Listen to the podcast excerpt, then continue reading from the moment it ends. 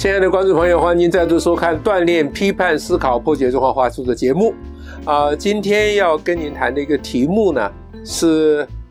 高压电下不能使用手机吗？呃，我们今天要用这个假新闻哈，呃，来锻炼批判思考。那所以先请大家看这一段影片。参加沿溪旅游，回程时与朋友们在火车站的月台上等车，他们用手机拍了一些团体照。这个男子也想替团体拍照，由于他站的位置无法拍摄全景，于是他不经意地靠近了有四万伏特电缆的地方。在他按下快门的时候，四万伏特电压瞬间通过闪光灯，透过他的指尖进入他的身体。一切发生得很快，他全身有 百分之五十 烧烫伤，没多久就去世了。当我们使用手机时，这状况可能发生在我们身上，请大家千万要多加警惕。好，这段影片呢，就是这个网络上流传的，也反正类似这种东西很多。那我们今天来研究怎么样破解它，那当然就啊、呃、要运用批判思考的能力。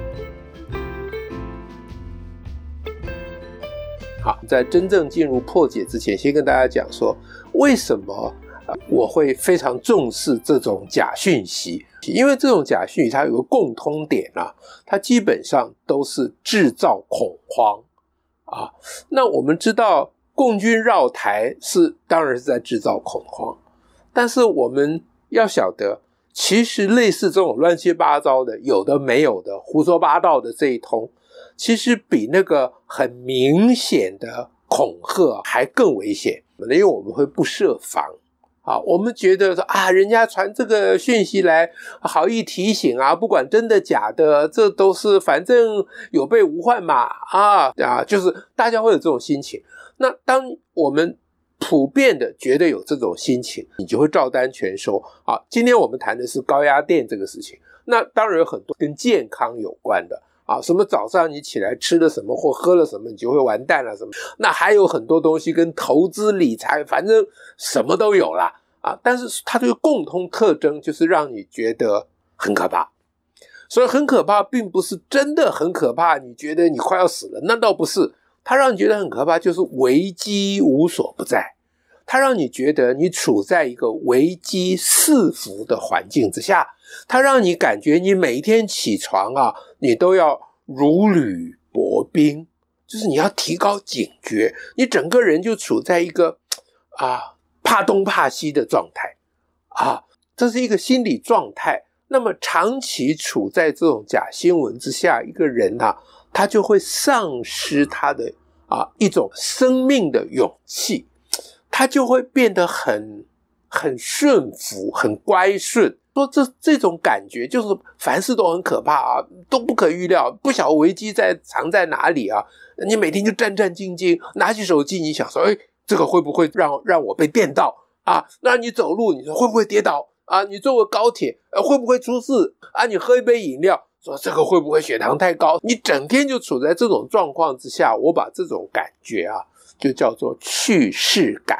就是他们一般养动物啊啊。呃、哎、我们俗话叫做阉割啦啊，就是它这种手术啊，会让一个动物的野性就没有了，会让一个动物变成非常的呃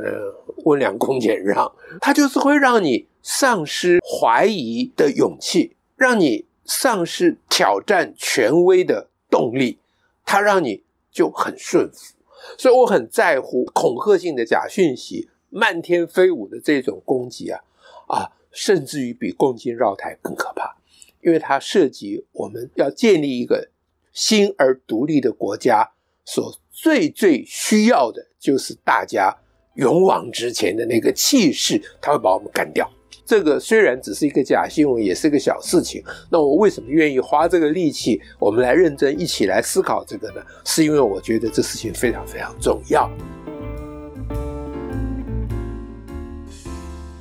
那到底怎么破解它？我们自己就假想我们有一点快要被这个啊讯息说服了，说在高压电下使用手机要非常非常小心。假定我们已经啊内心有点惶恐，而且觉得说啊我我们已经有了去适感了。假定是这样，那我们回头来想，那我们可以怎么样从反面去思考？说我们首先可以从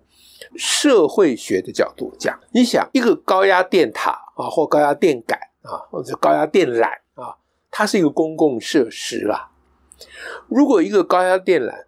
他会因为在这个高压电缆下方的人，照影片里面讲，按一个摄影机的快门就放电，给这人一个电击啊。如果真的会发生这个事情的话，这不是一个个人啊在那边拍照那个倒霉鬼的他个人的事情，这是一个公共设施的议题。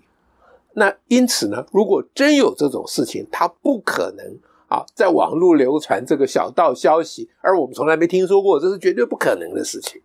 啊。那万一真的发生这个事情，这个一定会引起国家赔偿的啊，或者是要追究政府或者是营建厂商的责任的。那如果我们从这个角度思考呢，我们就会觉得这个应该不大可能是真的。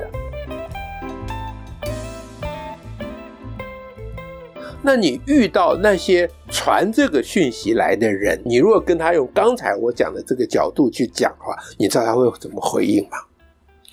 他会回说，你讲这个没有用啦，人都被电死了，你在那边讲国家赔偿有什么用？通常他们的反应会这种模式啊，为什么呢？因为他们基本上听不懂我们说这个是一个公共议题啊，这是涉及到啊这个公共建设的问题，他听不懂这个，因为他的思维啊都一直留在个人的层面。那所以他们关切的就是他自己的安危，他只抓到你提国家赔偿这个词，他不管你提国家赔偿这个词背后的背景是如何，他的反应就是说人都死了，国家赔偿有什么用？那你再去跟他解释说，其实我不是在说真的要求国家赔偿，我只是跟你说这个事情会引起国家赔偿，因此它不可能会只是一个小道消息，因此这个是假新闻。你再去跟他解释，恐怕都很难扭转他的这个思维的模式。我们要知道对方啊，就传这个小道消息来的人，他会有什么说法。你从这个这一回合的对话，你就可以体会到他们跟我们的差异。如果我们不遏制这种假新闻的话，我们就慢慢的跟他们一样，这个差异就没有了啊。所以呢，这是一个重大的议题。那么接下来呢，我想大家也很关心了啊，到底在高压电下用手机会不会有危险呢？从科学的角度来谈说，这个事情是不可能的。好，那我们就把它留在下一集。